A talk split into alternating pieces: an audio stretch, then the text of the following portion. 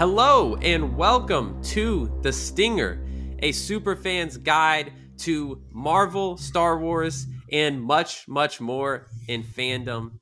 I'm your co host, Josh Gann. Joining me on the podcast today, they've just gained their powers and, you know, they're ready to take to the streets. It's Trent Neely and Joseph Snead. How are we doing, guys? It's gonna be great. This is gonna be like a very positive episode. This is just gonna be showering praise Yeah. and love on things. So, so I'm excited for this one. Yeah, we've we've got an episode that you know I think all of us are going to be pretty happy on. No like trashing on the stuff that stinks, just talking about the stuff we love. A rarity these days. Yeah, Thank you all so much for being here. Uh, we have a really fun episode for you today. I can't wait to get into it. Uh, but first, remember you can subscribe to us wherever you get your podcast. You can follow us on social media on TikTok and on Instagram at the Stinger Pod, and you can subscribe to our YouTube channel at the Stinger Pod on YouTube. Uh, Trent and I just put out a video, our first video episode on the YouTube channel. So please, if you haven't watched it yet, go check it out. We talked about a lot, including the Dune popcorn bucket. So um, there's a lot. There's a there's a, there's a lot to unpack if you want to come listen to our live therapy session. Um, all right, today we have a special episode, guys. Um, when this episode drops, the the Super Bowl will have already happened, and Valentine's Day will be right around the corner. Um, real quick, because we're football fans, uh, do you guys have a Super Bowl prediction? Uh, 49ers by 10. Interesting. Chiefs by eight. Kelce proposes to Taylor Swift on the field. Ooh, there we go. That's what everyone's saying, man. That's what everyone's saying. He got the question at the press conference today. Oh, and Reba's going to slay the national anthem. Oh, I mean, uh, that, Oh, that that's a Of course certainty. she is. Of course she is. We're gonna, you, Joseph. You were talking beforehand, a little agnostic towards the Super Bowl this year. You're more interested in other stuff. Um, Yeah, yeah. Doritos commercials, Taco Bell commercials, Deadpool three. yeah. Um, What more could you want?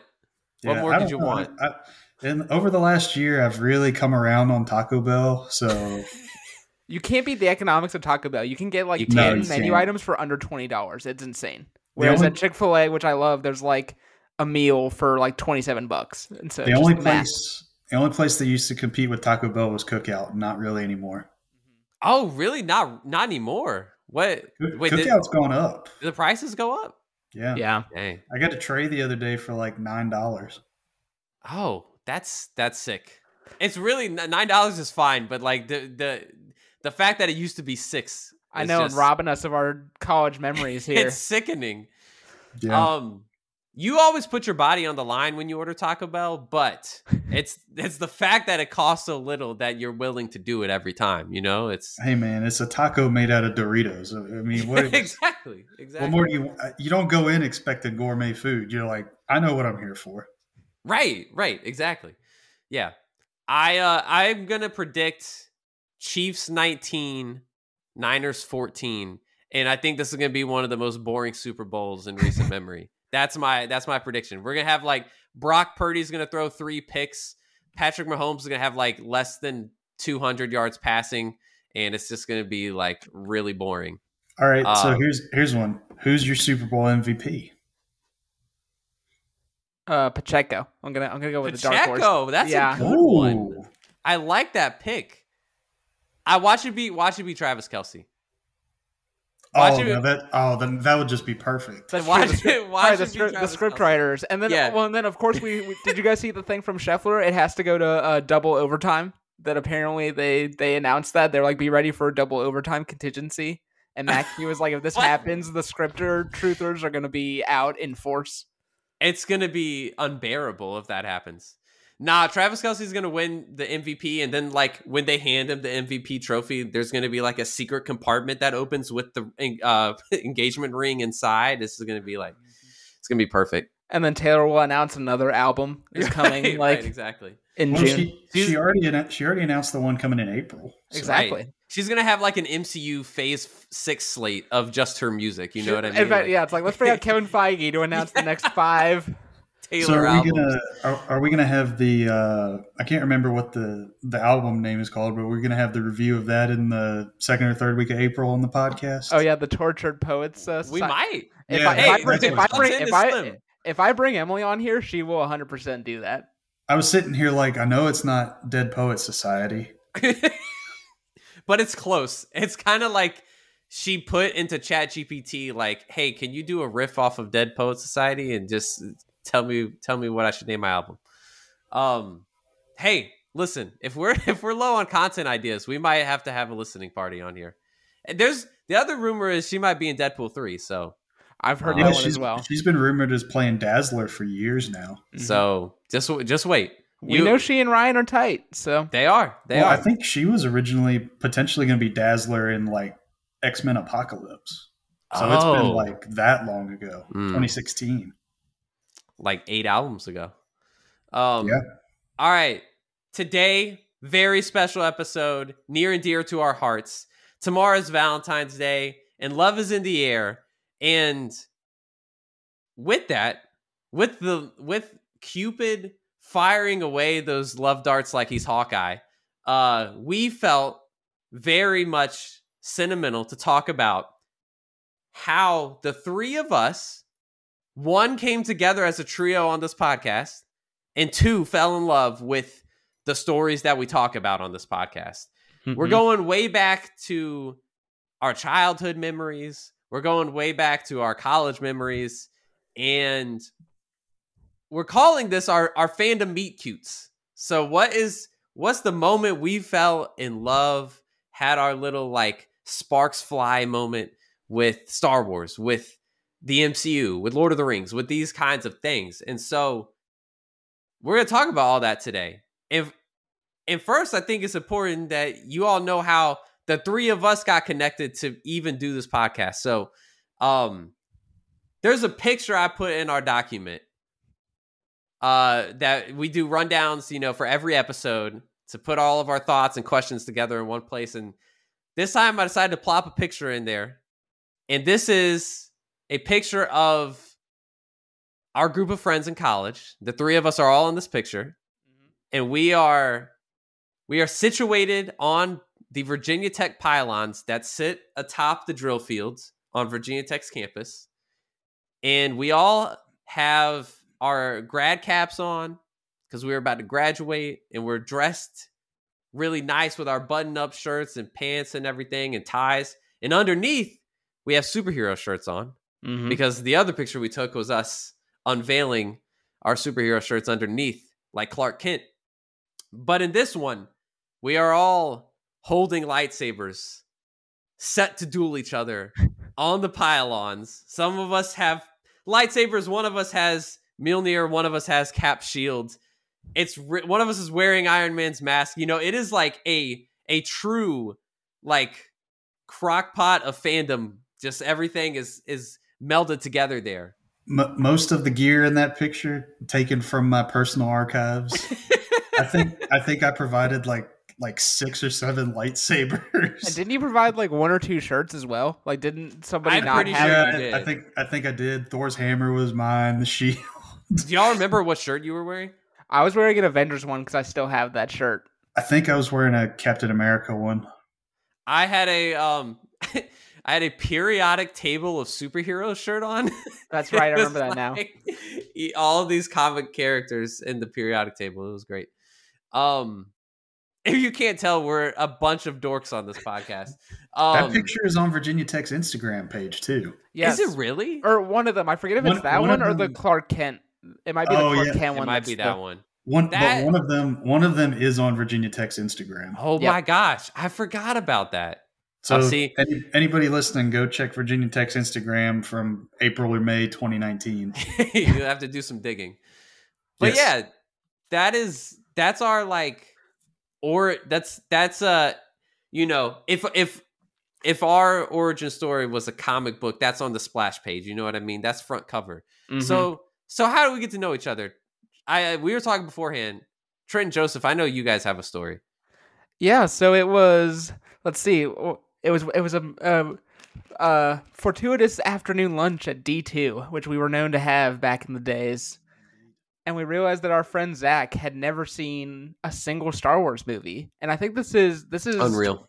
the start of 2017 or maybe like I forget when this was, but This Um, was Last fall Jedi- semester 2017. Okay, waiting yeah, 'cause for- Last waiting Jedi- for the Last Jedi to come out. that's right. Because Oh, we, were, 'cause we were talking, we were like, "Are we gonna go see the Last Jedi together?" And then Zach was like, "I've never seen a single one of the Star Wars movies." And then I forget who was the one who actually pitched it, but one of us was like, "Okay, we're clearly gonna show Zach all the previous movies before the Last Jedi comes out." It was probably me or you, Trent, because me and me and Zach were and still are very tight. And Yeah. I was like, buddy, you gotta watch these. Yeah. And so then the next the next Friday, it was like, hey, this is happening at um our friend's house where we all used to hang out. And so I come in that night and then I notice in the corner there, there's a man with glasses who's looking he's looking very like studious and just sort of like hanging out with a couple people chatting. I'm like, oh, I don't know. I don't know this person. And I think I just waved and I was like, I'll talk to him maybe after the movie's over. And so we fire up the movie, and then next thing I know, I'm hearing all these like little inside trivia facts, or like, oh, you know, they filmed it this way, or this is like this technique and stuff like that, and this is the lore of this part of Star Wars. And I'm like, wait a minute, normally only I know these facts. And part of me, like in my my stupid lizard brain, is a little bit jealous. I'm like, who, who's on my trivia territory here? And then, like as the evening is going on, like like I'm sharing trivia facts as well. And I'm like, wait a minute, we kind of got a nice back and forth thing going on. And sure enough, it was Mr. Joseph Snead over here. And then by the end of the night, I'm like, this, this guy's awesome. Like this is not a, a competitive thing. This is just another another nerd I can enjoy all this stuff with. And that I think literally that was like the exact beginning. It was just from that moment on, it was like, hey, you take this stuff seriously? I do. You do too? Yeah. And then it was like, we're friends now, I guess. And then we were we were just sort of off to the races for for that, and then the rest of the the Star Wars franchise soon followed. Our poor friend Zach had the worst viewing experience for that movie. Either Yeah. referencing memes, trivia, or just like quoting the movie in a mocking way, like the "It's working, it's working." Like it was. It what was a wonderful experience for him. Yeah, I, I think he got a much better experience on the remaining, the remaining uh, five Sky, no six Skywalker saga movies at that point, including Episode Seven of Rogue One. Um, but yeah, we we were tearing Phantom Menace apart. And Yeah. both of us actually kind of like Phantom Menace, Yeah, but it was just this weird thing of we were talking before the podcast a little bit, and I was like, yeah, I think it started out we were trying to one up each other, and then we like kind of testing each other like is this guy a casual or is he actually in the know Yeah, and then we kind of we kind of proved ourselves to each other and by the end of the night just buddies kidding around and it was the start of a beautiful relationship that has continued to this day yes, well That's put. right. That's right. It's so special. I I uh, love hearing you two regale the story. The the Star Wars watch parties really were really really fun times. Really special Yeah. times. and just for the viewers out there i don't know if it was a star wars watch party or just a movie night in general but we have bore witness to some epic rap battles Oh yes, among the among the group oh yes. Somebody has those audio files somewhere. Now, people are going to hear the word epic and they're going to be like, "Oh, okay, so like some guys have have genuine bars?" No. No, Absolutely not. i don't know when when one of our friends said i don't give a bleep but actually said bleep Yeah, we actually, literally said bleep. we were all collectively losing our minds at that point. We did i i have i've witnessed people like elevate to the level of of you know like eminem and 8 mile uh kind of kind of passion and with the mic in front of them it, at those uh movie nights. And let me tell you it's it was something to behold. I don't know if those videos will ever see the light of day but uh um those are great times. I uh my my um side of the story is I think the the friendship of the three of us, you know, happened over time uh progressively. My like the friend group that I mentioned where we have these the lightsabers on the pylons my favorite memory is all of us going to see Endgame uh cuz Yeah. it was like I don't know how y'all felt about it, but it was such a special moment for Mhm. me personally that we were all like we we've like kind of grown up in college together. We've like shared our love for these these stories that we talk about a lot. And the fact that the whole MCU was culminating at the exact moment that we were graduating, like Yeah. legitimately like a week before we graduated. Yeah. It, it, Avengers Endgame came out like a week before we graduated college. Like that that is a mo that is something I will never ever like be able to forget. It was it was this monumentous moment. And and going to see it in theaters with with both of you guys were there and, and a bunch of others was just like so special to me. Yeah. Yeah, we we we took out like two rows at the movie, like actually filled up two rows of Yes. people. Yes. I remember the way that it worked out. I wasn't actually near. I don't think either of you guys during No. the screening because I No. because I accidentally bought tickets to the wrong showing initially, and then I had to buy it like last second, and so I was at like the end of one of the rows, and you guys were further up. Yep. Yeah, Um, because Trent, we had gone and actually seen Infinity War together. Yes. It was it was us and like two other guys that went and saw that. But I remember I remember the day we went and saw Endgame. We went at like three thirty or four or something in the afternoon, and the entire day I was absolutely terrified that someone who had gone on Thursday night was going to spoil what happened. Yeah, yeah. I, I was I, like- I remember one of our friends saw me um from D2's window going like to class and I had my Beats headphones on like playing music the whole day so that I couldn't hear any casual like conversation around campus. Yeah. I was the the most scared I was. I walked around campus all day and didn't hear anything about it. And where my bus stop was was at the movie theater uh, on South Main Street in Oh, yeah. Blacksburg. And I was so afraid that when I got off the bus stop and had to wait for the crosswalk sign to come on, someone would turn out of the movie theater and roll their window down and just yell out spoilers from the movie. Oh my gosh. And then when I got terrible. into my apartment and sat down, I totally relaxed. I was like, I made it. I made it. and we didn't go see the movie for like three or four hours after that, but I was like, I'm I'm out of the danger zone. Right, I Yeah. can I can sit safely in my home, turn off from the internet, and just yeah. It was it was a real fear of being spoiled for that movie. No, I mean the Russos came out with the whole like announcement campaign Yeah. of like Thanos demands your silence. Like they were trying their best to really um encourage people not to do that. And from my memory, people were actually really good about that, even for a couple of days after it came out. Like Yeah. I don't feel like you Mhm. heard people openly talking about the big stuff until like Yeah. two or three weeks later. Yeah. Yeah, because because I'm kind of hit or miss on spoilers. Like spoilers sometimes matter to me, but like uh, how Captain Marvel played out, I read that like six months before it happened. and yep. some of the TV shows I don't really care about, like spoilers. I'll I'll watch it, but the spoilers don't bother me as much. But Endgame was one I was like, nope. Yeah. Uh, and another one while we were in college, The Last Jedi was one I was like, nope, nope, Yep, don't same. don't want to be spoiled. Same, same. Yeah, I um that going to see Endgame together is great for me because I just like Endgame was like it was special because it was the end of an era, both on screen and in my life, and Yeah. I just I will always connect those two things together. Like the MCU will always be tied to my kind of like ascension into adulthood, for lack of a better term. You know, Sure. like it will. uh, Those two things will always be tied together. Mhm. Um, so yeah, it was it was really a special moment. And then like we graduated, and Joseph, we were talking before. I feel like me and you, we have gotten closer post college than in college, and then we all Yeah. like got on this podcast together, and it's just like.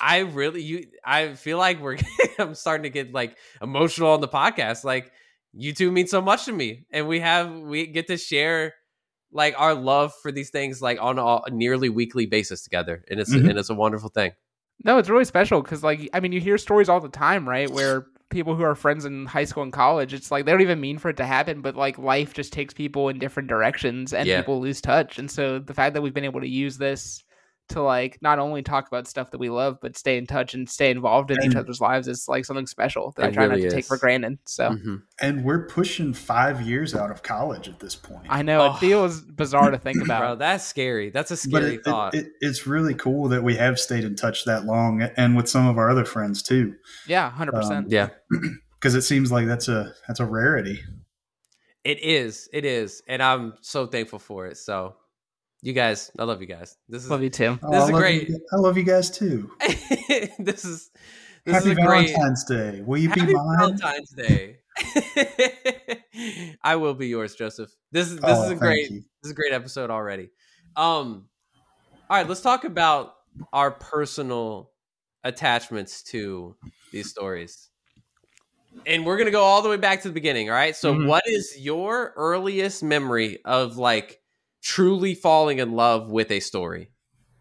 I mean, I feel like for me, it has to be watching the original Star Wars trilogy on Yep. VHS as Yeah. a kid. Ah, Um, VHS, that's crazy, man. Specific, specifically for me, I remember just being like watching the Vader Luke duel in Return of the Jedi for the first time and being like, oh, is Luke going to go to the dark side? And like, what's going to happen? And being like so stressed and nervous about what that was going to be that like, that was the first time, not just for like a fandom thing, but just a story in general, like fully had me emotionally hooked and invested and like totally enthralled with what would happen. So yeah, so yeah, it's the, it's the OG trilogy. It's a basic answer for a reason. I've got I've got one that I remember. It's the first time a fandom ever broke my heart, Ooh. and I think I, I'm not. Sh- we've never talked about this fandom before on the podcast. I'm not sure how much it affected you, but your boy, little like three or four year old Joseph, was sobbing, heartbroken when Steve left Blue's Clues. Oh, Joseph. Oh my gosh, yes. Ugh. Oh, I I'm was- so glad I'm so glad you I brought this up. inconsolable when when uh, when Steve left left Blue's Clues, and I'm sure Joe is a nice guy. I hated him. he was not Steve, not my Steve. Uh, but yeah, I had a I had a lot of love for Blue's Clues as a young child. Bob the Builder, Bob the Builder, Thomas, classic. Thomas the Yep. Tank Engine. Yep. I had a lot of the trains. Uh, I lost one at the mall one day. Again, tragic occurrence Oh, inconsolable Joseph, like like four years old, uh, sobbing. Uh, I don't know if I've ever recounted the story of me becoming a SpongeBob fan to you guys. Ooh, oh, yes. I would Let's love to hear this. So, my parents, when I was little, were the "we are not watching SpongeBob in this house" parents. And when I was four or five, I was usually like a sick little kid. Mhm. And so I, I had to go in the hospital for like tonsil surgery when I was Oh, like yeah. four or five years old. In the hospital bed, little like four year old Joseph guilt tripped my mom into letting me watch SpongeBob in the hospital. It's like, please, I'm in the hospital, mommy. Let me watch SpongeBob. And I've been watching SpongeBob ever since. Yeah. And then, yeah, I think the main one is the same as Trent. Those VHS special edition uh, Star Wars original Yeah. trilogies. Um, yeah, I I think that's where most of us started because that was before like Yep. DVDs were big. And now there's kids that don't even know what a VHS player is. And we're really at the end of that generation too. Yeah, we're literally Yep. like literally the tail end of VHS.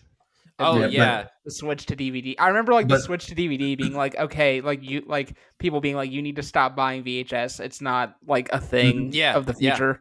Yep. because like everybody had that like that box set with the VHS original trilogy with like the gold Darth Vader on the front. Yep. Yep. Yep. That's what that's what everybody had. That's what we watched. Yeah, Hundred percent. For me, I I mean I'm gonna I'm gonna copy you guys and say it was also the original Star Wars trilogy. like that is what got me into this world. Um I can remember I can remember sitting down watching those with my dad and uh with my uh with my brother who was real little at the time. Um and just absolutely being enthralled, right? Like Mhm. just so like I remember I I don't think it was ever a surprise to me that Vader was Luke's father. I think I knew that even as a young child like maybe my dad let me know before we watched the movie or something like that, but like I remember like consistently thinking like, "Oh my gosh, like people really like they didn't know. Like there were people who didn't know that Vader was Luke's father and like can you imagine what that would have been like in the theater? Like Mhm. my dad talks all the time about he saw he saw Empire Strikes Back ten times in theaters Wow. when it came out. When uh, when, um, what was that 1980? Um, so he, well, I mean, he was obsessed with that movie growing up, and um, that obviously transferred over to me. I will say two things that like signify who, what kind of like fandom kid I was growing up was the first time I think I remember, like I have sentient memories of loving this stuff would be going to see Revenge of the Sith in theaters. Mm, I believe I was in the second grade when that came out. Does that sound right to you guys? Like I it think was we were 2005, Yeah, Yeah. so we would have been like seven or so. seven or eight. Yeah. Seven or eight. Yep. So me and me and my brother Jake, we we showed up to the theater with our lightsabers in tow, and there was there were storm there was guys dressed as stormtroopers outside the theater. Uh, that was like five minutes from our house, and we got pictures with the stormtroopers with our little lightsabers, and like, let me tell you, Revenge of the Sith is a pantheon movie for me because it was that significant to me. Um, the So- other, so go ahead, Joseph. No, go, I was I was just gonna say something about Revenge of the Sith, but you can Go, yeah, go go for it. So I actually remember seeing both Attack of the Clones and Revenge of the Sith in the movie theaters. Yes. And and so so when Attack of the Clones came out is like the earliest birthday party memory I had. I was getting like all kinds of Attack of the Clones figures. I got like the Reek, I got Yeah. Anakin's speeder. Oh, yeah. I remember the night like the night I went and saw Revenge of the Sith, we had gone over to uh, a friend's house, like a family friend's house. Um, I was the oldest of the kids. They were um, my parents' friends, and we went over to the house. And I don't remember what we were doing, but they told me at the house, like ten minutes before we left, they're like, "Hey, we're going to we're going to see the new Star Wars movie. You're going with us." And it was for like the midnight release or whatever. oh, or, that's like, sick. I remember I don't remember if it was like the midnight release or if it was the next day, but we went at night and they said we're going to see the new Star Wars movie, and I was running around the kitchen like Oh. yes, that's so doing cute. like the the the Gollum when he like gets the ring back like yes yes. oh, I love and it. And so the our our family friends had a son that was like he was like four at the time and he started running around too and they didn't tell him that he wasn't going to the movie No. um, oh, that's tragic. and that was And I his first taste of heartbreak. You know, gotta And- learn sometime. and the last thing i'll say about going to revenge of the sith is i remember my parents covering my eyes when anakin got incinerated Nice. wow, that's good for your parents because that. I don't know if, if we saw that coming or not. I don't know. Um, I just I just remember for my Revenge of the Sith theater story, that was like the first time I heard like a swear word in a movie theater in public because like when Anakin got all of his limbs chopped off and a, like an adult a couple rows back said like like oh bleep like what? I just remember revenge yeah, it of the that sith kind of movie. when we went and saw revenge of the sith i was like this is the greatest movie that's ever been made Yeah. I mean I thought that honestly probably for like ten years. It wasn't even until I was Oh. like well into my it teen was years it with was that. a, it was a while it was a yeah, same. Me too. Me too, guys. I'm, I'm trying to telling remember. you, if it it- is. I'm trying to remember if Revenge of the Sith was my first fandom thing, or I may have been allowed to see Spider-Man Two actually in the theater. oh, When it I, interesting. I did yeah so And I remember being horrified by the um the surgeon death scene with all the oh yeah i was i was Ooh. horrified by like that the, one is the glass though. that Yeah. kills uh dr octopus's wife yep I so I actually Joseph I also saw Attack of the Clones in theaters. That's that might be the first movie, the first fandom movie I saw in theaters. I don't remember it, but my dad always tells this story that I like we he took me probably like a matinee viewing, so there wasn't a lot of people in the theater, and we went and saw this, and he said there was like two guys sitting behind us watching Attack of the Clones, and I must have been four at four or five probably when that movie came out, yeah oh and 02 and I leaned over to my dad at one point and just said, "When are they going to be done talking?" And the guys, the guys behind us just like died, lost it laughing, according to my dad. And I'm I'm about to say, I'm about to say that that's not a uh, uncommon criticism with adults of the prequel trilogy at the time. Yeah. So exactly. when are they Um, gonna stop talking and then you finally get to like the battle of geonosis and you as a little kid you're like This is This the greatest, thing I've ever that's seen. ever happened. like What's hap- like- legitimately, like, There's like the- 500 million Jedi in here. yes, the lightsaber collection me and my brother owned as children is inspired by the Geonosis battle. Like, like you Mhm. never have you ever seen that many lightsabers in the same place at one time. No, and then you know? Yoda tosses aside his walking stick and can do Oh, parkour, and that's like the coolest thing your little brain had ever seen. crazy. You're like the little frog guy can fight. It's it's incredible. The other the other story I'll share is uh I one of my I may have shared this on the podcast before, I can't remember, but one of my uh proudest achievements as a young child is me and my brother Jake getting together. We had collected a large portion of the Cars characters as Hot Wheel toys Mm. and we recreated Radiator Springs Oh, in our living amazing. room. Oh, we brought great. out little practice orange traffic cones and made the little hotels, and we had a couple of the actual like buildings and stuff too. So that was a that's a proud moment of mine. Um, yeah, my, my nephew is off tangent a little bit. My nephew's really getting into the Cars trilogy right now, so I'm I'm re- awesome. I'm rediscovering my, my love for the Cars franchise. Car, I'll be honest, Cars Three is now my favorite of the trilogy. It, it- it- Whoa. like it jumped up the ranks. I have still not seen Cars 3. Cars It's- Three is good. I It's stand really by good. It. Yes, Wait, has they, he? They- they finally made like a sports movie, Joseph. Like Creed, Yes. uh, Cars Three is basically like Rocky in a lot Yeah. of ways. Yeah, it really it really is good. Because I like watched? the I like the first one a lot. Yeah, I, li- I like the first one too. To me, I that's the one I gravitate to the most. But have you seen Cars Two with him yet, Trent? So interestingly enough, he's still he's still so little, right? He's Yeah. like he's not even two yet. But like Yeah. they put on the beginning of Cars two. I think I remember the story correctly because I wasn't there. But um, they said that he was not interested, so they turned it off. And they're like, Dang. "Good call, buddy. Good call." That's a What a smart crazy- one they got over there. That was a choice. They made a choice with that movie. Um, so we we the three of us have talked a lot about Star Wars already on this podcast. Why do you why other than it was the VHS tape that introduced us to this world? Like, what is it about Star Wars that we love so much? I think it's just that it's like it's such a beautiful little hodgepodge of everything, right? Like there's obviously like the fantasy element of like it's about wizards and knights and good versus evil and evil emperors and like but it also has sci-fi stuff where there's like cool spaceships and then like your parents are cool letting you watch it because it has like the battle of good versus evil in it so they can mm-hmm. justify putting that on. Like it was literally in my house it was like Veggie Tales, Bible Man and like Star Wars and other kid shows. Wait, Bible Man? You you were also a Bible Man household? Oh, a hundred, a hundred percent. There no was very, way. there was very stringent media uh, consumption in the in the Neely household in the early days. We we were not we were not a Bible Man household, but we were a Veggie Tales household. And I will not take any other answers than this. The song of the Cebu is the best silly song with Larry. It's a great silly song. It's a great song.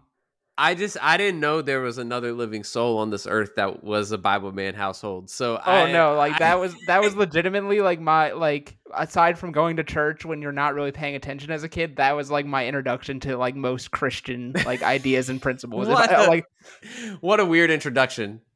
Ours we we just did Veggie Tales. I think we looked at Bible Man and we're like, that looks really dumb. But and not no offense to Bible Man, not trying to say this. it- That's No, no, kind of what you're No, okay. it, you're it's That's correct. That's a correct at. assessment. it, it's it's cheesy. It's weird. If you made Yeah. Batman crossed with a Jedi And and, evangelist, like like it's really weird. I don't know why they chose that. Um Yeah, that's that's something. um I you you were on the point, Trent, of Star Wars encompasses so much. Yes, there we go. Thank you. Sorry, went off went off track there. But yeah, oh no, you're good. I, I yeah, I think it really is just all, all that, and then also just that like it was a pioneering thing with technology, right? Like the idea Yeah. of for the trench run doing the matte painting and then shifting from the matte paintings to like the models and then the models to like early what would become CGI and stuff like that. Like it's just whether whether you like it or not, I don't think you can deny what a pioneering piece of storytelling Star Wars is. Yeah, I think you know, growing up, I didn't I didn't really pay attention to like, oh yes, this is a great transcendent story about good and evil. I was like, man, that Millennium Falcon looks so cool and lightsabers are awesome and it was something you could just kind of sit and have fun with. And then as you got older, you're like, oh, there's some really good like thematic stuff in the story. But as like a five year old, you're like, I love X Wings. Exactly. I love, I love starfighters. I love not love the Death Star, but I love the Death Star. It's super Yeah. cool. Darth Vader's really scary. The Emperor's really scary. Luke Skywalker's like my favorite character. And I think it was just the fun you could have with it. Because, you know, Yeah. except for like, I say except for like, you know, except for like the genocide scene in episode three, for the most part, it's pretty fun. Mhm. Um, There's a lot. Of, there's a lot of really dark stuff that they slip by us as kids. You know.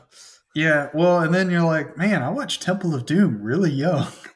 um, but I think just growing up, and I think what stuck with Star Wars too is you could get lightsabers and blasters and go play outside.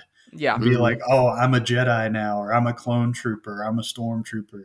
To the point where, like, me and my neighbor, we'd have like lightsaber fights in the backyard and get Nerf guns, and we're like, all right, I'm a stormtrooper, I'm a clone trooper, let's go get the droids. And um, I think it was it, it had staying power as something you could reenact Yeah. because like everybody wanted to be spider-man too but you could only do so much like i'm not going to climb this wall but with yeah.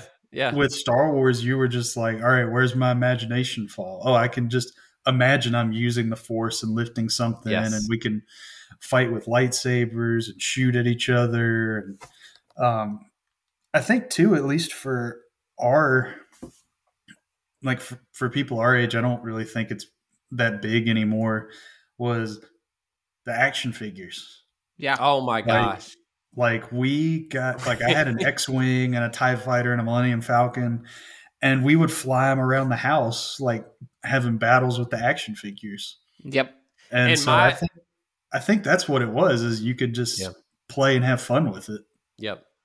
I was gonna say our our household was a Lego Star Wars haven. I mean, like the amount of Legos, specifically like Star Wars Legos that we had, was insane. Like, it was. I mean, it was. We, we it was a treasure trove in there, you know. Um, Well, then speaking of that too, like the Lego Star Wars video games were like Yes. a huge. oh yeah And so it's Oh like, my so literally there was a period of my like youth, a pretty large one, where it was like either I was playing with a lightsaber, playing with a Lego toy, watching the movies, or I was playing the Lego video game with friends or like my sister. Like it was, it was Yeah. like something Star Wars was on like twenty four hours a day, essentially. yeah There was so I- much. I, I'm wearing a pod racing shirt right now, and there was a pod racing game on the PC.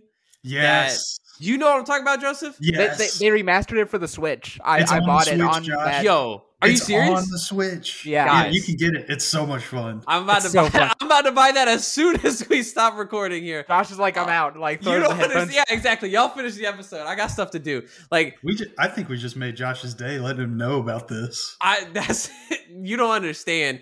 The pod racing game is a core of core memories for me. Like, oh my gosh, I love that game so much. Yeah, no, they literally remastered it like during the like I th- yeah during lockdown. Like I, Matt and I were looking at the the um the e store or whatever, and I was like, wait a minute, is that pod racing? And I was like, it's only like Like, I've two seen that. bucks or i've seen that cover I- before.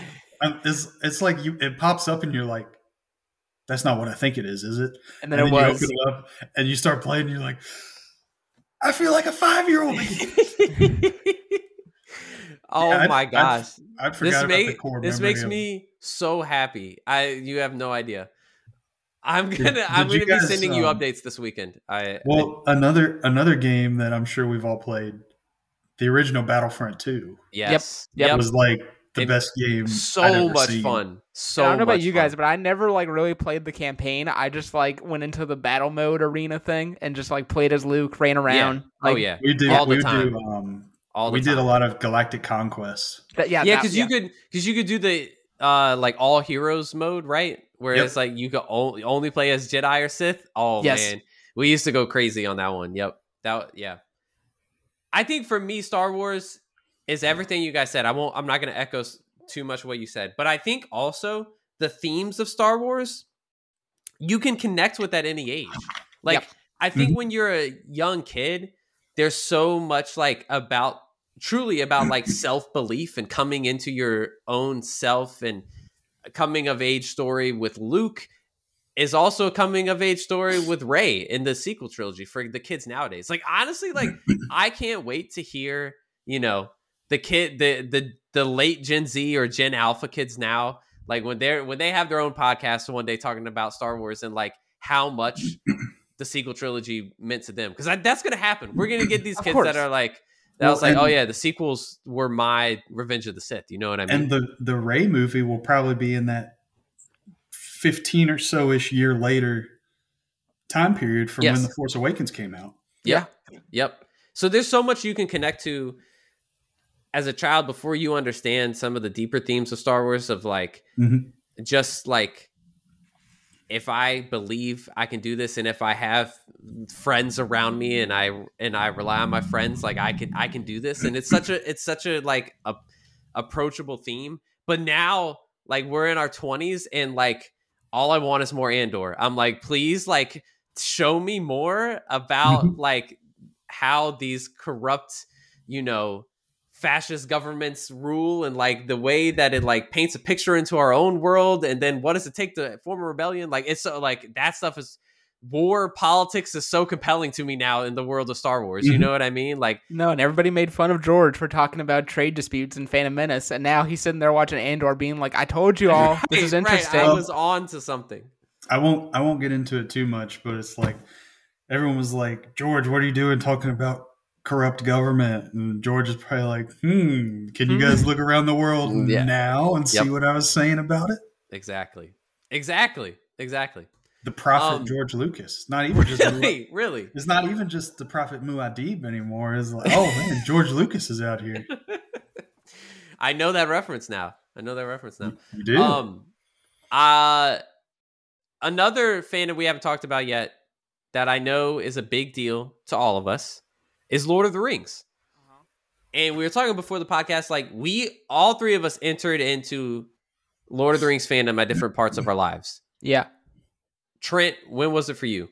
So, like most kids, I tried to watch it not with like not when it came out, but like when it came out on DVD.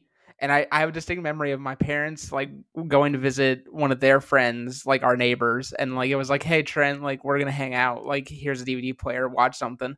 And like for the first five times of my life, I tried to watch Fellowship. I always fell asleep before we even finished uh, Bilbo's birthday. Like I always fell asleep. Oh, that's early.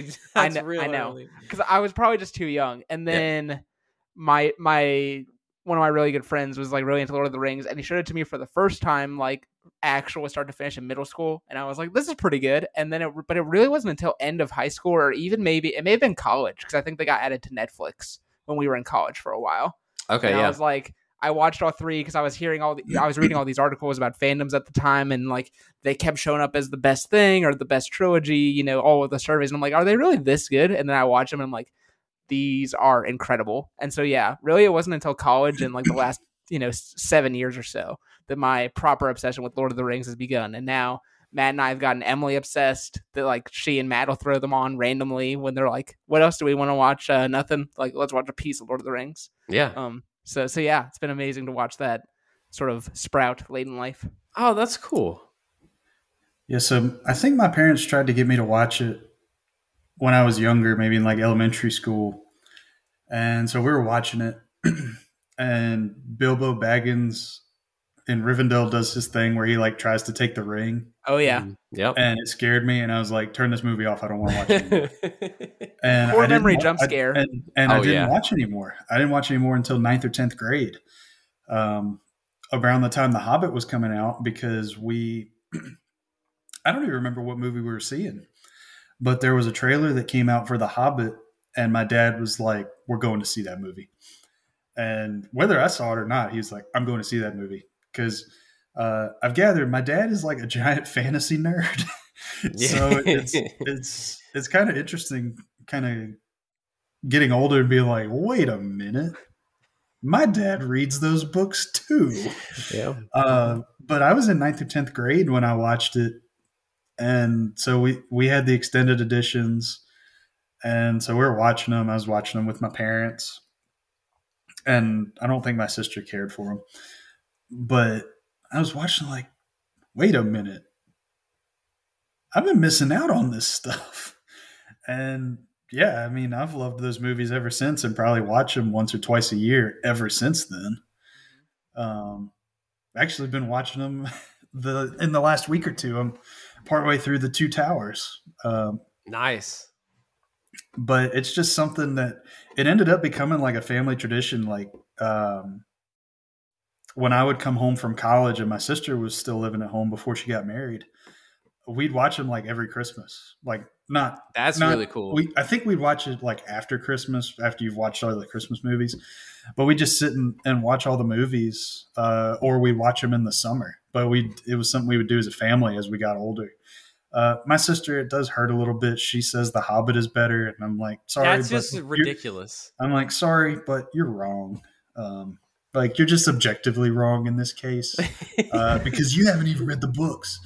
um, but yeah, both of my parents love Lord of the Rings and Star Wars, so you know I've kind of had that growing up. But Lord of the Rings came about later for me. And you, I mean, like because you've read the books too, uh, your your knowledge of Lord of the Rings is to me unmatched, Joseph. Like in people I know in my life, I will always go to you first about if I need to know something about Lord of the Rings. If if you need something for like Lord of the Rings or Star Trek, I'm your guy. I think Star Wars, I'm still the guy. You guys are probably catching me, but I've read like 40 more Star Wars books than you guys. And the comics, so, like you got you you got deep deep knowledge. Yeah, for sure. I think I think I think Trent has me on MCU stuff though. Pro- uh, maybe, maybe. I mean, I have seen Iron Man two, you know, more times. So just that alone, we know my, my Justin Hammer knowledge. You're, at some yeah. point, you're going to have to show us your Justin Hammer cardboard cutout. Yes, I know. I know. I'm gonna have to get all the uh, Justin Hammer merch. um, yeah, Lord of the Rings. Actually, for me, I I did watch as a child, and nice. I don't know what happened in my family now that I think about it. Because Joseph, you talked about being freaked out by the Bilbo scene. I also was freaked out by that scene and consistently scared of Gollum. But yet I continued to watch all of the movies. It wasn't like, oh, let's shield Joshua's eyes. Like, no, I just kept I grinded through it, you know? Like I I'm I know there were times my family cut the TV off while I was watching it, but I I watched all of those movies at a pretty young age. Like I'm I'm talking like like when did when, when did uh Return of the King come out? What year was that? Oh four, six, oh four. No, okay, three, four. Okay, I think I think you're right. Four. I would guess by the time I was ten or eleven years old, 06, 07, I had seen the entire Lord of the Rings trilogy. So, um, I I just like there are that we talk about the Star Wars original trilogy as being like the first things to inform us. Lord of the Rings was was the second thing for me to inform me of like deeper stories in in fandoms. And the thing with Lord of the Rings for me was that it never really felt like this like franchise or fandom. Like it actually mm-hmm. felt like a genuine start to finish story. There is a there is a start and there is a clear end, and there is a meaning to that. You know, like mm-hmm. there that even as a kid, I understood like Gandalf, like I, I grew up in a Christian household, like we've talked about as on this podcast. And so like I think anyone from any background can find something they connect to with these stories, right? But like for for me and my family, they like connect with they're showing me the parallels of Jesus to Gandalf, right? Like, you know, Gandalf dies and then he comes back and that that reflects Jesus. And and I've I've had like one of our family friends who I um like you have those family friends you call uncle and aunt.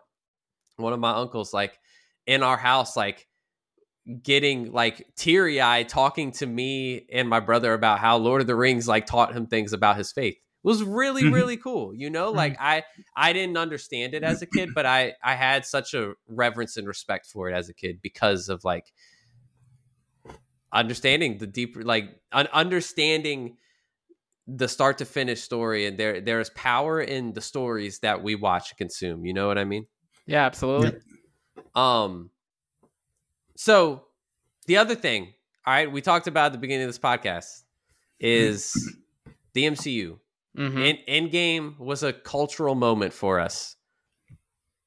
And the MCU's interesting because it like I said like like I said we graduated college when Endgame came out. So that Mhm. means we grew up as the MCU was ascending to its height of power.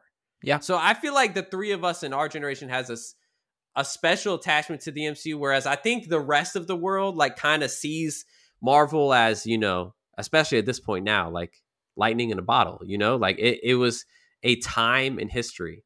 And for us, it's like we grew up with it in a sense, you know?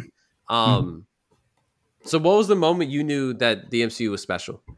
I think for me, I don't I don't think these movies are literally back to back, but they're close enough because I think it was within this like one year of each other. It was it was the one two punch of Guardians of the Galaxy and Ant Man, where I was like, okay, oh, like okay, the like we I figured that like Captain America, Thor, and all these things would do well. Like Avengers, I was surprised that they like made the crossover happen somewhat, but I'm not surprised that that movie did well. But whereas like with Ant Man and Guardians, it was like here are these C level comics that like people hadn't really heard about except for the diehard Marvel fans, and like movies that people loved, and like I would I would argue now are like two of the best ones they've ever made.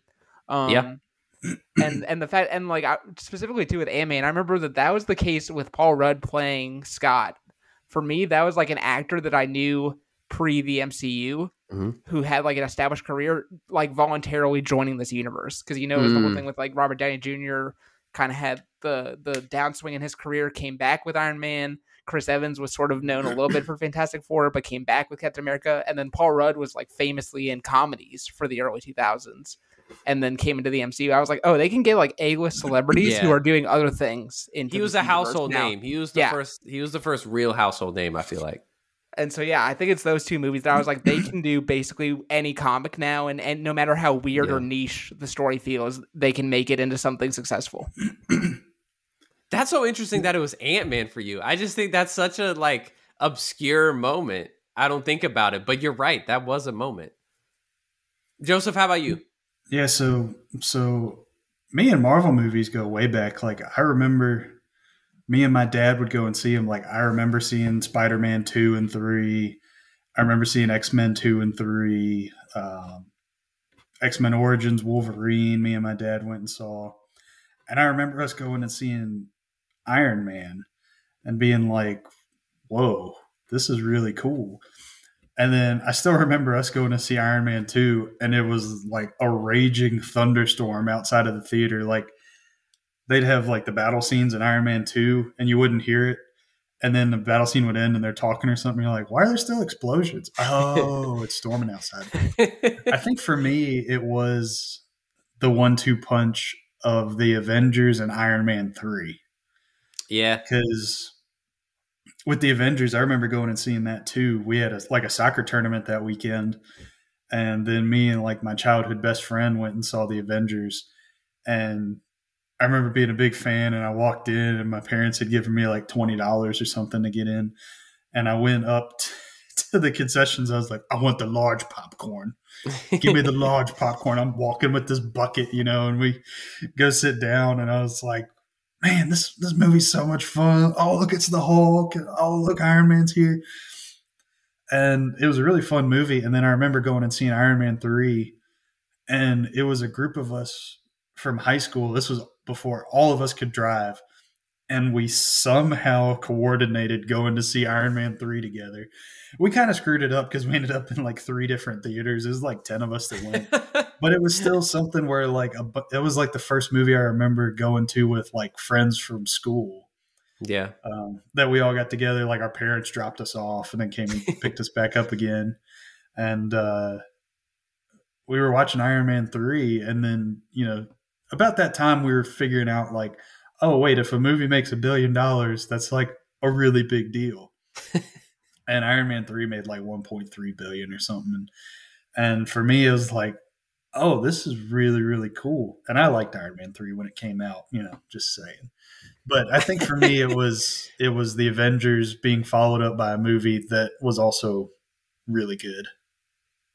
Yeah. I for for me it has to be the Avengers. It had like there are I will say the caveat being the run of Phase Three of the MCU when we were in college is like that was just like Marvel flexing, being like, "We own." It was Hollywood the '90s now. Bulls. Like they were Yeah. just like, It Mhm. really was. It was the '90s Bulls. It was two back-to-back three peats. It was like we dominate this industry now. But the moment when you first knew was uh, the first Avengers because you like I had been to the theater to see I think all the movies up to that point except for Iron Man and the Hulk. So I've seen Thor, I've seen Iron Man 2, I've seen uh Captain America the first Avenger in theaters. And then you go and you're like, "All right, this is cool that they're doing this Avengers movie, but like is it actually going to work?" And then it's like it becomes the staple in pop culture for the rest of time uh regardless of how you feel about the avengers the movie and how it compares to the other marvel movies i i don't know if like it, Endgame and infinity war are their own thing but man i had so much fun in the theater watching avengers that Mhm. that might be like the most fun i've had in a theater with a movie was like watching it culminate before your eyes and then knowing what was going to happen like you didn't know what was going to happen in the future but now knowing like they they did it you know what i mean like they they Yeah. proved their concept all in that one movie and it was spectacular and i just remember thinking like that was the moment it, i got sold and started trying to pay attention to all the announcements you know what i mean like you're like you're like when's the, when's the phase three announcement going to be when are they mm-hmm. going to announce spider-man's coming into this universe you know like Well, It was- you, had you had that golden age too of like, oh, Marvel's coming to Hall H at San Diego Comic Con. yep that's gonna win the weekend where they had Yeah. that like four or five year stretch yeah, where Yep. DC was like, here's a couple of movies coming out, and Marvel's like, this is what we're doing, and you're all gonna go see it, and it's gonna be awesome. Exactly. Yeah. It was that you're exactly right. It was it, it got us to pay attention to not just like go Yeah. to go to the theater, but to pay attention to every rumor and every like and to anticipate everything. and like and imagine that- that with any other industry where like a company could just be like, "Here's a graphic for our new thing that we're making five years from now," and people being like, "Yes, this is the great." And I I, get- think it's important to remember too. Star Wars was dead at that point. Pretty That's much. true. The, the, clo- Yes. the clone the Clone Wars was coming out, but as far as like movies, Star Wars was dead. Yeah, it was. You're right. They they they dominated the time in between Revenge of the Sith and Force Awakens. Like that that was they captured the moment pretty well, honestly. Yeah, hundred percent. Um, okay. What's something that you love personally? Because we've talked about a lot of shared loves here. So now we're gonna diverge and what's something you love that you know the other two on this podcast do not share that same affection for. I almost want to just throw it to Joseph first because I I Yes, we, we need- know Joseph, we know what he you're needs his say. time. Look, one of these days, I'm just going to kidnap both of you and tie you up and get that thing that holds your eyes open and say, You are watching the Star Trek movies now. And we're going to skip the bad ones, but you're going to see the good ones. And then we're watching the TV shows. And it's, I mean, everybody on the podcast has heard me talk about my love for Star Trek before. I don't think I need to take up that much time on it. Mine is Star Trek. It's it's no, it's so good. I mean, I have seen. To be fair, I've seen all of the uh, Abrams timeline shows. Uh, Hey, I I think mean, the they're- oh they're- 09 Trek is great. I think is so too. It is great. It is not among the best that Star Trek has ever done, though. Okay, well then I Yeah, need to, I need to that- dig deeper. That's the thing is people have such a love for the stuff that you love, the old TV shows, um, that those movies to me and Trent are like these are good. Like I I I was digging into darkness, you know? I mean like I I was. I'll be honest with you. I was. But see, it's it the reaction that you're giving is like The first, No. the first, and the first and the third one are good, and they're probably in like the middle, but closer to like the top of the Star Trek movies. But they don't touch some of the old ones. Here, you know what, Joseph? I just, I just thought of that, about this because there's a lot of stuff I missed in fandom. Like you can tell listening to this podcast, I'm really into Star Wars. I'm really into Marvel. I'm really into Lord of the Rings. but like I just read the Harry Potter books for the first time. I'm just watching some Avatar episodes for the first time. Um if you gave me a list of essential Star Trek episodes, I, I might be able to, to do that. Yeah, I think it is the size of Trek because I'm a completionist usually by heart, and so like the size of Trek intimidates me, and then I'm like, Yes. oh, it's so big, I can't get into it.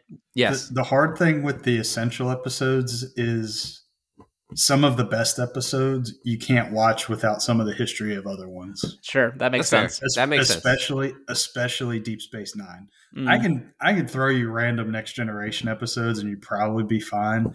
But Deep Space Nine is like how modern TV is serialized. They did it in the '90s, so their Yeah. whole story just keeps building. Yeah. But I mean, I could drop you some uh TOS and next gen episodes and some of the movies. And I I I believe I have seen some like next generation stuff with my dad. But yeah, I'll, I'll let you just you know let it ruminate, Joseph. I will see if you can. I, I would I would be interested to do something there. Um, Probably I could probably make that work. all right. Trent, what about you, man? Uh, I I finally got to talk about it, guys. Batman: Mask of the Phantasm. Um, Oh, when when we were doing the thing of like what's something from your childhood that's like the entry point in fandom, I I could have easily made the argument for this movie slash Batman the animated series. Um, yeah. this this movie is it's hundred percent. I will disclaimer it right now. hundred percent of it is based, or not hundred. A large portion of it's based on nostalgia. Um, but it is genuinely my favorite Batman story to this day, like including the live action ones. Wow. Um, I think I think this movie is so good, covers so much about the Batman and Bruce Wayne mythos um, that all the live action movies do, but it does it in 90 minutes instead of three hours, like the Batman of the Dark Knight. Um, it's a story of Batman trying to figure out who is a serial killer killing mobsters in Gotham City. Somehow that's a plot in a kids movie. And also deals with the flashbacks of Bruce's relationship with this woman called Andrea Beaumont. Um, and it goes in these parallel stories. Um, and it's just it's incredible. Kevin Conroy as Batman's like my favorite Batman. Mark Hamill as the Joker is the best version of it in this movie, even compared to the series. Um, Shirley Walker's score is like operatic and scary and amazing as all get out. I just love this thing so much. Rewatched it during the the pandemic. Holds up great. Interesting. I so there's a chance that I've seen this, but I'll be honest, my memory, I don't have the best memory. Uh I have seen a lot of different animated Batman media. Sure. I've seen some of Batman the animated series. Okay. I think I've seen one of the Justice League animated movies Probably. a lot of it visually kind of like looks similar. So I like I might have seen Mask of the Phantasm, but like that could have been the animated series. I'm not completely sure. What distinguishes this from the animated series? Well, so it has like a, it's like it more of a film ratio, literally, because it, it was made like they put it in theaters. Um, and then the big thing is like the Phantasm looks different than any other villain that like the that uh, is a villain original to the movie and not in the series. Okay. Um, and there's a pretty famous showdown for Batman and the Joker in like an abandoned fairground in the movie that's not in the series. So if you've seen anything of like okay. a fairground being destroyed or like a atom like big giant robot mannequin things being around that that's your mask of Oh, the phantasm Okay. I might have seen this thing. anyway it's streaming on max right now if anybody I- if i've sold anybody on this I, And it's- I, yeah. When's the last time you watched it? You think? uh like six months ago Nice, nice. yeah I, I now now that i like rediscovered my love for it and bought it during the pandemic and it held up surprisingly well to my memory i like i throw it on every couple months now That's awesome. I love that. Okay, for mine, I have like a couple I have a couple things like kind of percolating on my mind. The first I will sh- yeah, let me think. I'm to the first one I share will be me and my family used to watch this together. I will admit that I dropped off around season 4 or 5 that I have not seen all of the show in completion. But to me, in its heyday, when I was watching, me and my family watched every episode for a while and got really into the story. And that's Agents of Shield. Ooh, Mm-hmm. Do y'all did y'all watch Agents of Shield? I, I did. watched see like three or four seasons. I fell off the Ghost Rider season. So whenever Ghost Rider showed Yeah, up, that's That that's actually might pretty- be where I fell off too. That's where I fell off. because I got to like like the the crazy part to me was when um it started getting like a little too weird as uh like there was the Hydra monster Yep. and like Ward was like being like lured to the Hydra monster and it was just like it started getting like sci-fi almost and I I enjoyed that but it was looking back I'm like yeah it, it was starting to lose the plot a little bit Yep. um that that stretch of like starting in season one where they tied into the Winter Soldier to Yes. like the end of Yes. season two was awesome. so Incredible. good. Like Incredible. the actual perfect way to use that show is to Mhm. like you introduce something like Hydra in the movies. Well, obviously we want to explore that, but you don't always have time to in the movies. So let's make a TV show to explore that. Like that Yeah. was the perfect execution of like the early Marvel TV, like what it could have been, you know? And I just like I like you said, th- those first couple seasons were really really good. No, and in season one they bring. I think it's season one, right? They bring in the cellist from Portland that they reference in the Avengers a couple times, where it's like, Yeah. it's like, oh yeah, this girlfriend that like I had, and then maybe it's not going to work out, and Tony's trying to help him out, and like get the jet, go to Seattle, make it work. Yes, Um, yes. Well, and, se- season one too had um like Sif showed up. yeah, yeah, because it was right around the time bit, that like Thor: The um, Dark World was coming out. That's they did right. that as like a crossover. Fury Fury was in it a little bit. Maria Hill was in it. Agent Sitwell was in it. So it, it was kind of weird. Of like they did make the jump Yeah. from like the movies to the TV show. Yeah, they did. Like occasionally they did. Um the other show That's- I'll drop that scumbag Ward. Yeah, Oh, Lord. bruh. What Love a- to hate him though. Love to Yeah, hate him. really he was a really like great villain. Um the other show I'll drop in here uh another one that I did not complete. I definitely fell off this one because I just think, you know, I think the quality speaks for itself. But the CW Flash Oh Um, yes. I was I was really in on that. Me and my brother. This is like one of the first things. I did not grow up having a TV in my own room. Um, but at some point, uh, there was a TV in one of our rooms that we sh- like would share, and like I remember me and my brother like binging early seasons of The Flash together on Netflix. Maybe I'm pretty I'm, like we weren't watching it live, but it, it was just after it had already aired on the CW for a little bit, but binging it on Netflix and like getting really into the lore of the Reverse Flash and Harrison Wells and uh hmm there's just like it, it's, it's a really great story Yeah. uh and then they you know they you know they did the cw thing but like early on Yeah. it was such a such a good story and you know the movie the flash couldn't touch it they tried and they could not touch it um yeah i loved i loved that show in the early seasons No, the first the first two seasons of both Flash and Arrow hold up like Yeah. surprisingly well. Like Yeah. I was like, I- yeah, these, these were great. I kind of like season three of Arrow too. Yeah, because Or that is the that Rach- the, the That's Ra's al Yeah. Ghul. yeah season, no yeah that was the last great one. i Yep. didn't really get into arrow that much i watched some episodes but i didn't Man, get into it the way i got into the flash Deathstroke was the bomb in that Death, show. the Deathstroke arc in season two is at genuinely incredible stuff. I mean, they, yeah, there, there was good stuff on those CW shows that you know, if they could have contained it a little more, we could have could have had more. But um, all right, I put some prompts in here. We can we can uh, go through these a little more quickly, but I felt like these prompts encapsulate our generation in fandom pretty well. And the first one I'm going to ask is when we talk about portrayals of characters, you know, every generation has their Batman. Someone's Batman is Michael Keaton, another's is now going to be Robert Pattinson. Um, technically, someone's could be Ben Affleck, but that would be kind of weird. Um, who is on your Mount Rushmore? So, for those who don't understand the concept, your four greatest, most meaningful, specific character portrayals in your lifetime. So, when you're not saying like I'm putting Spider Man on here, you're saying I'm putting Tobey Maguire Spider Man on here. What what's what's coming on to the top for you in terms of Mount Rushmore top four slots? All right, I'm going Hugh Jackman as Wolverine. All Robert right. Downey, Ju- Robert Downey Jr. as Iron Man.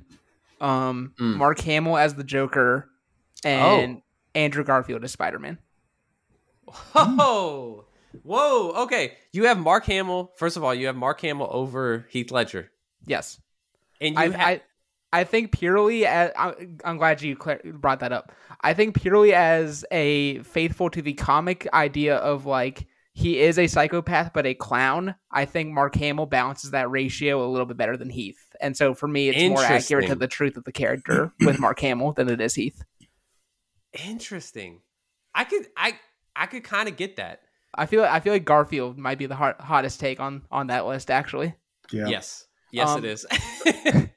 For me, it is simply due to the fact that he nails both Peter Parker and Spider-Man as two distinct performances. Like his Peter Parker is shy and nervous and nerdy and unsure of himself and then his Spider-Man like loves being Spider-Man so much. He's like cracking jokes at criminals and making fun of them because he's finally confident and powerful and strong. I th- I think it's easily the most dynamic portrayal of the character even though I do love what Tobey and Tom both do in their own way. But for me, hands down, Andrew's the most interesting. wow. All right. My round, my I almost said Route Mushmore. Uh, Mount Rushmore. I think I'm fairly certain this is going to be on all of ours. Our generation cannot get past Robert Downey Jr. No. as Iron Man. I mean, No. it, it's it's inescapable that all of us are going to say that's like a definitive character of our lives at this point. And he's not even my favorite character in the MCU, but I think you can't get around him being kind of the heart and soul and the driving force behind it. Uh, next one I'm gonna go with is Ewan McGregor's Obi Wan Kenobi. Yep. I think just the will of the fans to get a show about that, Yeah. regardless of what you think about the show. But that's a character that all of us have connected with. I will take Heath Ledger's Joker. Yeah. Um, Yeah, it's incredible. that's like maybe still the best fandom villain that we've gotten, except for maybe like Darth Vader. But if you're in the discussion of like you were Darth Vader, you made it. Yeah. So, um, man, who would be my number four? I know. I wa- I was struggling here too, man. trying to think of what it would be. I can I can go while you think of your four. Yeah, you you go while while I'm thinking. of so because four. I'm gonna copy most of yours, I think. Um, I'm gonna go RDJ, Tony Stark has to be for all the Mhm. reasons you guys have already said. He's just the iconic. He's the he's the perfect cast of our generation.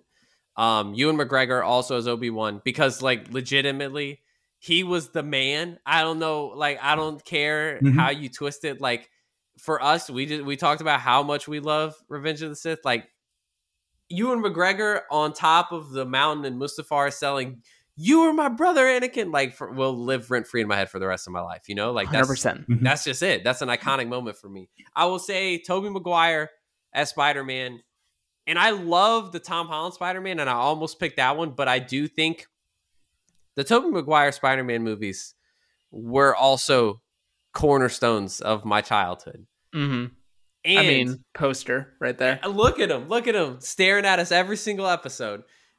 And I will admit, I will also say that Spider Man three, I was in love with as a child. Me too. I was in love with that movie as a child.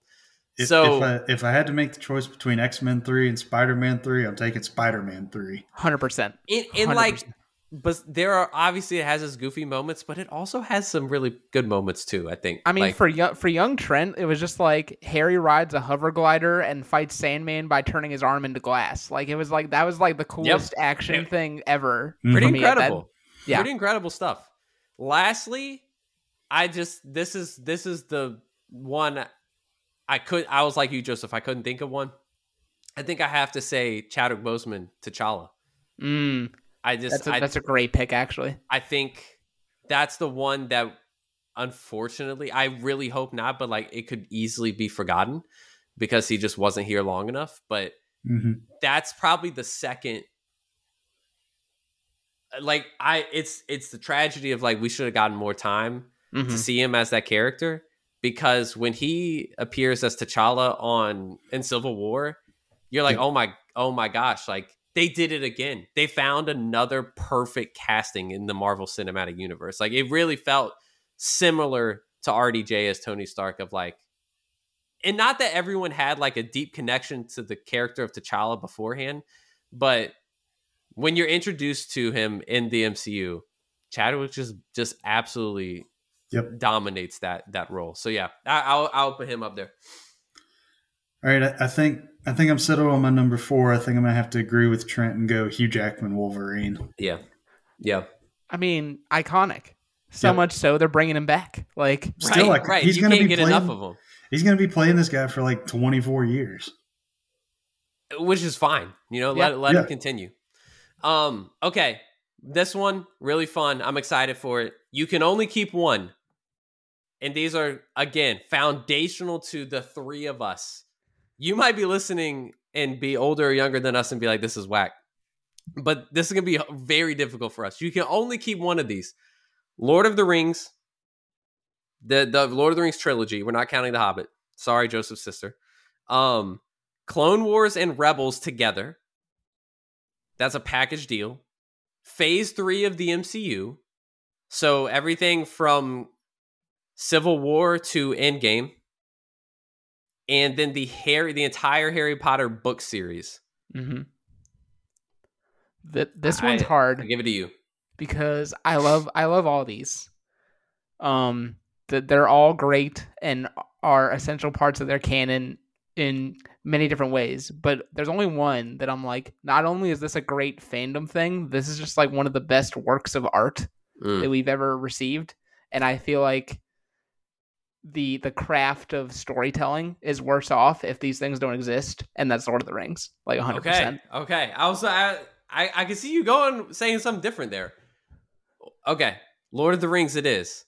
You're choosing you're saying goodbye to Clone Wars and Rebels. yeah that that hurts and and obviously like just like tossing it seems cavalier to toss out endgame like that but you know Yeah. I will also take Lord of the Rings because I think Star Wars is still good without Clone Wars and Rebels. hmm There's good MCU stuff without Phase 3, even though Phase 3 was kind of the golden age. And I like Lord of the Rings more than Harry Potter. So I will I will also take Lord of the Rings. This one is extremely tough for me because, as you guys know, I just finished reading Harry Potter for the first time in all of its entirety. hmm and I, I was I was enthralled. I was deeply moved by it. Now, it is um, it's complicated now because of J.K. Rowling. hmm It makes it makes it a little bit harder to feel attached to. I think, but man, those that story is one of the most beautiful works of art in pop culture. I think. Um, however, because I read it recently, I don't have quite the same attachment to it as these other things. So I think I'm going to say Phase Three of the MCU nice Because glad- for glad somebody me- did because for me that is like I said, I can't I cannot disassociate it from my own life. I I it, it like go it ties together with my like my growing up years. Sure. So that's it's phase 3 of the MCU for me. Yeah. All right, this one I'm excited. Uh Actually, I'm I'm going to ask this question first and then we'll end on the would you rather. Most slept on fandom piece of content from your childhood. Okay, I don't know if you guys have seen this or if we talked about this, but one of the animated superhero shows that I feel like doesn't get talked about enough um, is X Men Evolution. This is not this is not the X Men cartoon series that like is getting the reboot, but the one of like them all in high school.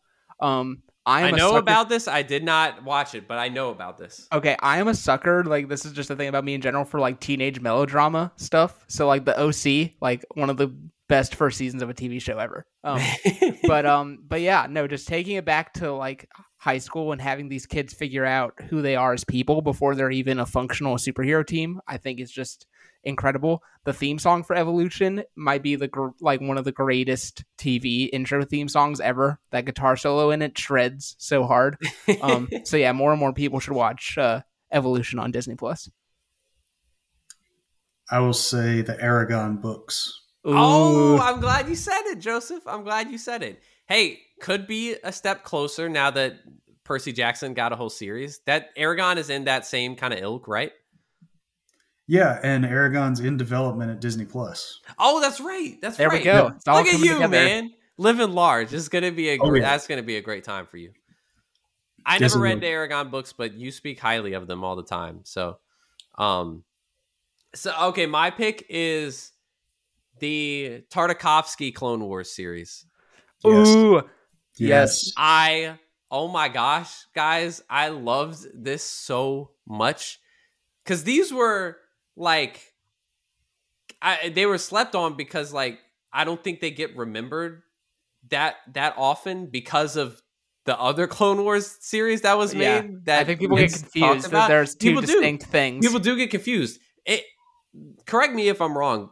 Maybe I'm remembering it correctly, but these were like 15 minute episodes. These were like quick. So, some of them were like five minutes. I about to say, I Right? think I, I think there's like three episodes total, or like six or something, and it's like they're all they're all like less than twelve minutes or something. Yeah, they're the like ma- so short. yes, and I it's almost like y'all remember uh the failed uh streaming app Quibi. yes.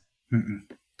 It was, like, it was like a whole this streaming service concept, based yeah. on short films that were under like seven minutes or something, or under ten. I think. Yeah. it was, it was no double digits. no All- like just all I know Tartakovsky is- Clone Wars would have killed on Quibi. Yes, you you literally just unlocked like a core memory. Like I remember going to Blockbuster and renting the Mhm. DVD for this. Yeah.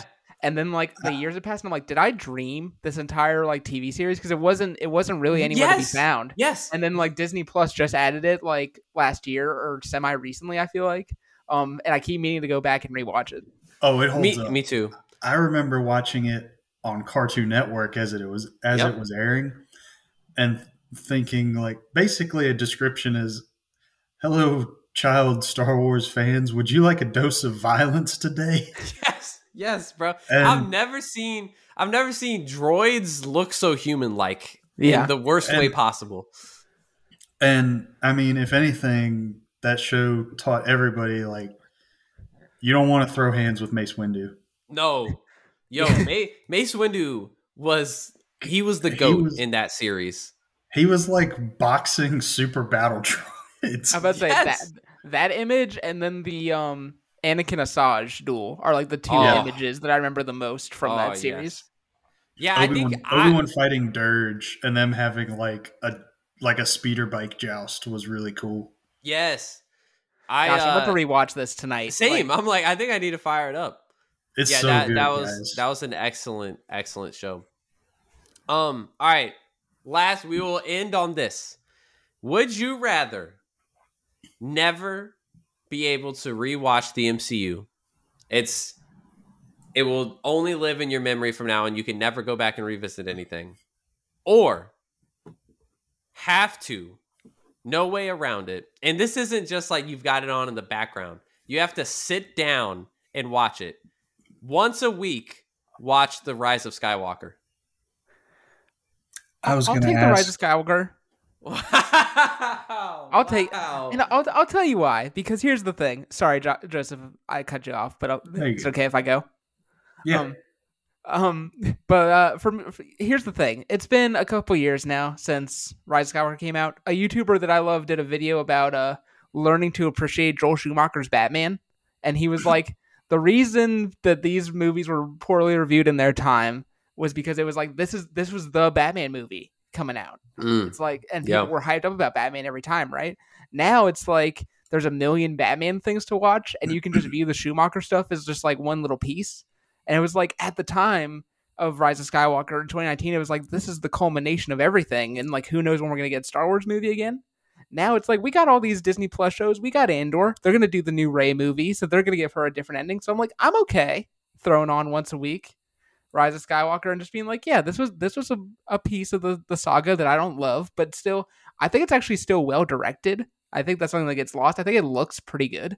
Yeah, um, it does I, look I, good. I think Daisy Ridley and Adam Jones do a really good job with like the pure acting wise. So, so yeah, I, I, I think I could watch that once a week, as opposed to giving up the MCU and just li- living that purely off of memory. Like, no, can't do that. Joseph, you crushed my you crushed my dreams when you said it couldn't be in like the background. I was like, can I be like cleaning the toilet or something while this is on, or like fall asleep while it's on or something. I hey, mean, if you I'll, fall asleep, I'll, that's that's between you and you and God. You know what I mean? Like I I, mean, I, I won't be there to judge you. I'll I'll take Rise of Skywalker just because the MCU is so good. And the books and the comics have really been trying to do damage control on it. And they've done an okay job of damage control. Still, I mean, if you polish a turd, it's still a piece of crap. So, I mean, I, will I'll I'll take the Rise of Skywalker once a week just to keep the MCU, but that was mean, Josh. I know. I wanted to do this. I was so I like legitimately like I'm I'm in the shower and this prompt hit me like those like deep shower thoughts you have. Like mine oh, was about what prompts to put on this podcast, and this hit me, and I'm like, oh yeah, this is this is the one. I'm gonna break them with this. I got a I got a quick one for you. Yeah, Rise of Skywalker once a week, or Secret Invasion once a month. oh no! All right, Rise of Skywalker once a week, hands down. There's absolutely no way I can spend six hours of my life once a month watching Secret Invasion. yeah, There's I, no I kind of have to agree. There is absolutely no way like, because at my least, at least Rise of Skywalker has some lightsaber fights that look cool. Yeah, yeah, yeah. I get to hear the voices of all my favorite Jedi for those five seconds. You know, I that that was pretty cool. I was gonna say never be able to rewatch the MCU again not because I hate Rise of Skywalker that badly. I don't love it. I actually have never rewatched it. And I think that tells you something about me is that I don't rewatch a lot. Mm-hmm.